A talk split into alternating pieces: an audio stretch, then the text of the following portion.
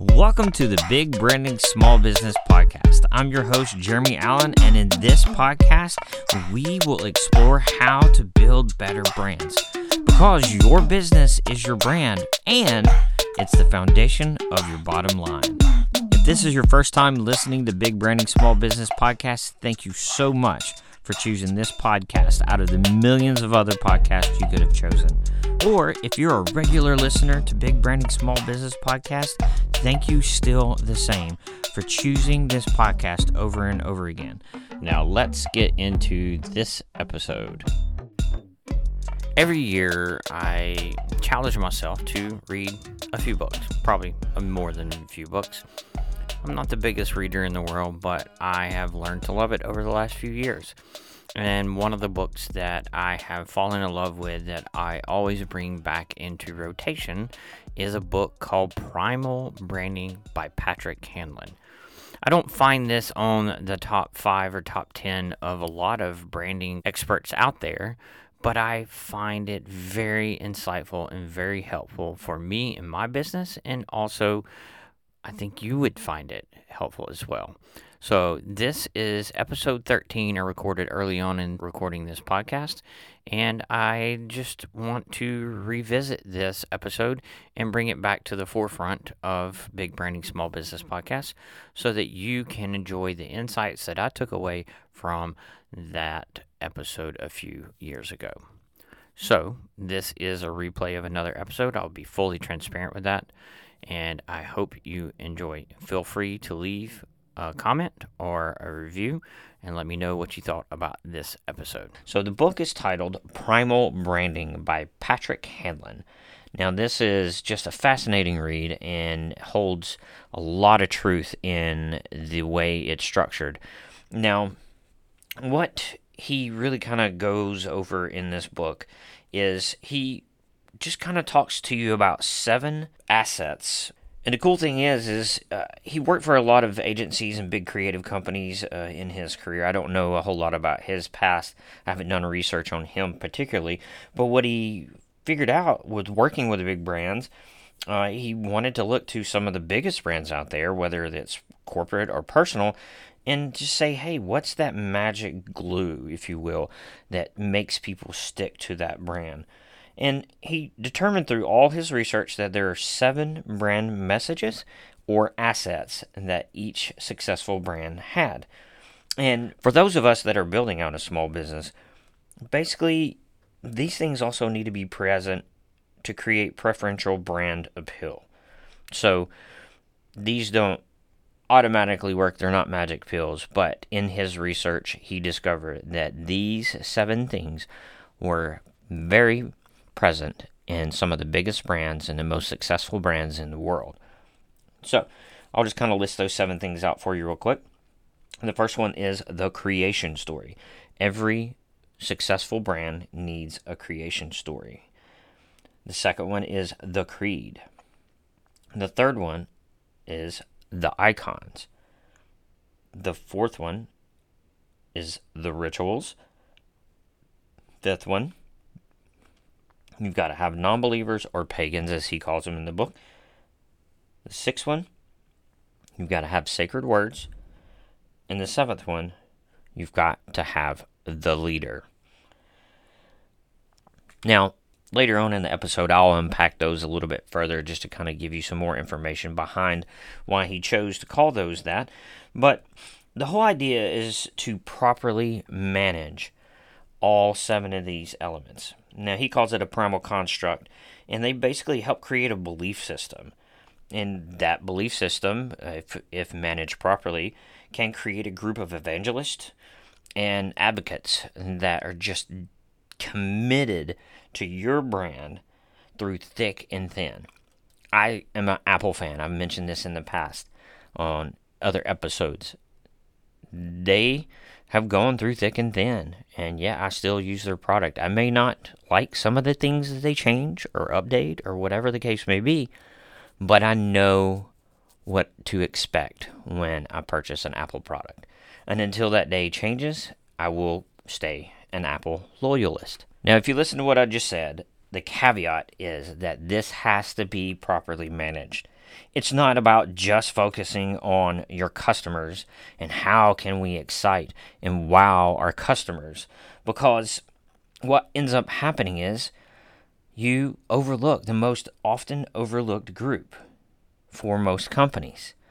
Now, I'm a solopreneur, so I don't have to take a lot of this into consideration, but the employees or the people inside your organization or some of the most critical people that you have to get on board with your brand in order to affect and have a positive impact on your customers. Because if you don't get the people inside your organization to believe this, how can they possibly convince others to believe this as well? Let's take a few minutes and go over the seven pieces of primal code that can be um, kind of looked at like a map, or if you want to, just a checklist or a guide for your brand. The first one is the creation story. Where you come from is just as important as what you believe in, and this really helps provide answers to why people should, or in some cases, should not care about your brand and what you stand for. Now, one of the first things I do when I'm creating a brand strategy for a company is I nail down their brand story. This creation story is critical to building out any other step in the brand strategy process the mission, the values, the vision, the promise, anything that helps prop up your brand through words or speech or actions. It comes from a good brand story. Now, you need to have a world that is so horrible and bad, and you're trying to change this world, and this is what you can bring to this world. And then also wrap it all up with this is the future. This is the big, hairy, audacious goals that I'm going to set forth within my brand. And I want to invite you in on this journey, and we can create this world together. Now, that's the kind of impactful brand story that you need to start any kind of brand strategy uh, whether you work with me or somebody else, always, always be thinking about what is my creation story. Now, the next thing we move on to is the creed. Now, the creed is basically just simply define and understand and communicate the mission you are on. Like I said before, we're creating a world together with our customers.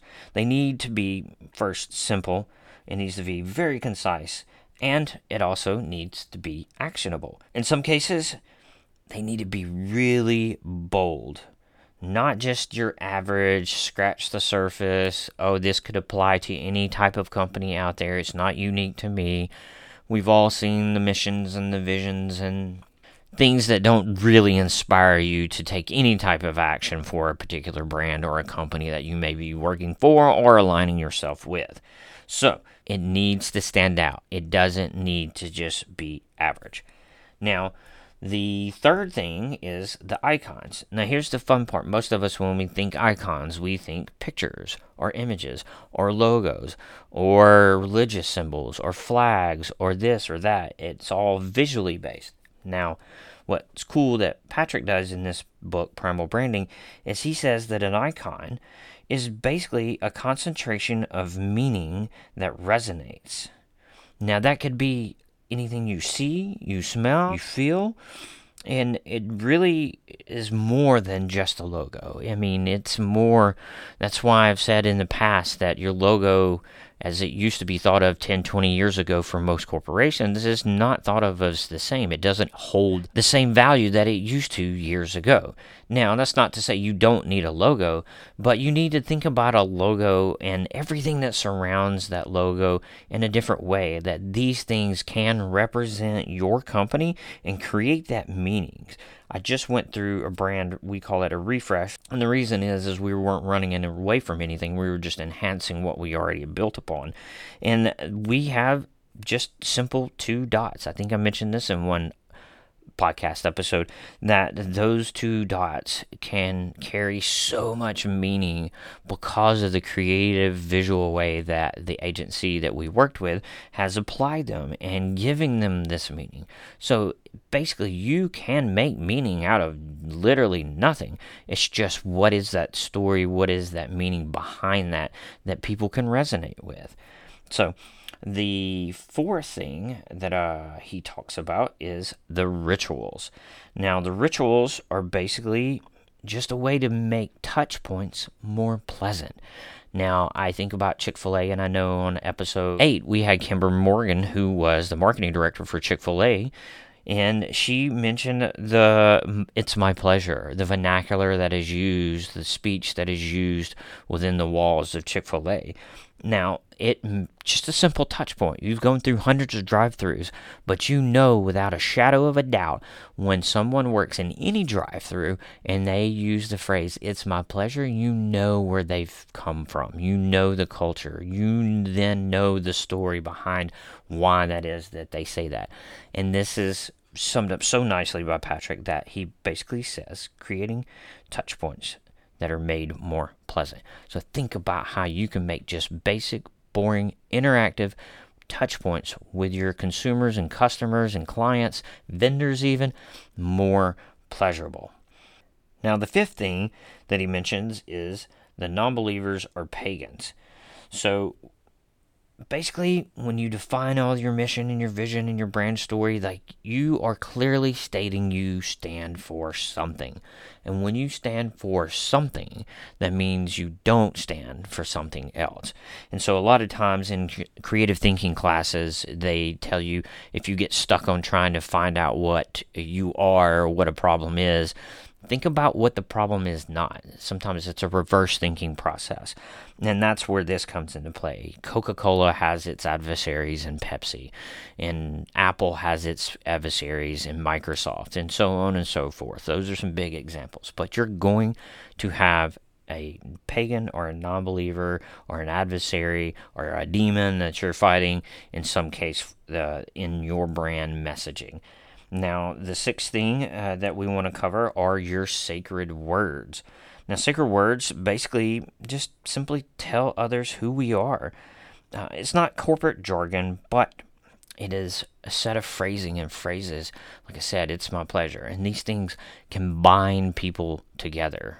Now, I'm part of a, a, workout group that is a national workout group. It's completely free. It's called F3, which stands for Fitness, Fellowship, and Faith. So, one of those special components is that um, when you first join the workout group, again, it's completely free. You walk on and you just start working out with these guys. And it's a great peer to peer group of men that are all about being leaders, uh, advocates for good in the community, and really just overall good within their home life and their homes and their friend groups.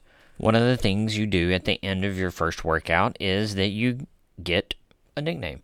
Now, this name is derived from just various hobbies, activities, things you do. Maybe if a friend brought you, then it's something your friend knows about you but it's all in fun and jest, and you are assigned a new name. And this is the name that you go by throughout your workouts, and when you are done with workouts, your handles on any social media uh, groups that you would have with other workout groups across the U.S. And honestly, when I travel and you see somebody with that F3 logo on their shirt or hat. I have been in many places and this has happened. That the first thing I'm able to do is ask them what's their name. And they know immediately what I'm talking about. And so they clearly state their name, I state my name, and then now we have a common interest in even though we were strangers 10 seconds ago. And that really to me is is quirky or funny or silly that may sound to a lot of people that really speaks to the power of what this uh, can unlock for your brand even. The the vernacular the sacred words if you will that surround your brand. And the power of connecting people that were strangers 5 seconds ago. It gives people a common cause to get behind and then the last, the seventh thing is the leader. The example he gives in the book is like you can have an elephant without a head, but it's literally just going to destroy everything in its path. Even though it went somewhere, it's going to destroy everything. And if you don't have a leader who stands for these things, believes in these things and lives these things out. It's one thing to use lip service as a leader, but it's another thing to actually walk it out and take action that aligns with these missions, these visions, these sacred words, these rituals that you have created within your company walls. And another great example he gives in this book is Starbucks. At some point, uh, most of us have ordered some type of coffee or Starbucks, and you don't order a small, medium, or large. You order a grande or a venti or short. So these things are well known within the Starbucks verse. That's the size of small, medium, and large. Now, there are a lot of tactics and tips and tricks that a lot of podcasts give out there as far as covering all the different things that are happening within the social sphere, uh, marketing worlds, things that uh, drive traffic and convert customers and things like that. But what I love about this particular book is that it talks about the core components that he found in some of the most successful brands and really drill it down to the essence or the DNA of that brand that makes them so successful, what makes people flock to their um, communities and to flock to their events and things like this. Now, basically, brands are ideologies, if you will, with their own little universe of truths, iconography, some history. They've got their heroes, they've got their demons. And the more pieces of this code, as he calls it, is communicated to the public, the stronger your cause or your organization, your product, or your service, or your community. I mean, it covers them all. Basically, creating a world of believers. Uh, and really, when you do this, you're creating that group of people who feel that they belong. They belong and align with your ideals. And when they do that, it gets them so excited that they tell others about you and they convince others to join your cause. Like it's the right cause and it's the right thing to believe in. And think of the things that mean something to you. Now, all these things come from someplace. You, if you really look hard enough, you can find that creation story. And they obviously have to stand for something. That is where the creed comes in.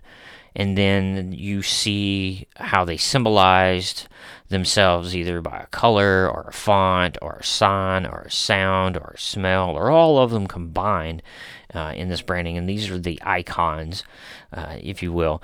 And then there are certain things you do. It's my pleasure for Chick Fil A uh, and the venti and the things that um, the way you order a Starbucks uh, drink. I mean, these are speak to the ritual side of things, and then uh, again with the words that evoke uh, certain emotions or create a pleasant experience, and then you kind of contrast that experience against all the other experiences and see how that's feels. And then that's where your pagans kind of come in or your non believers.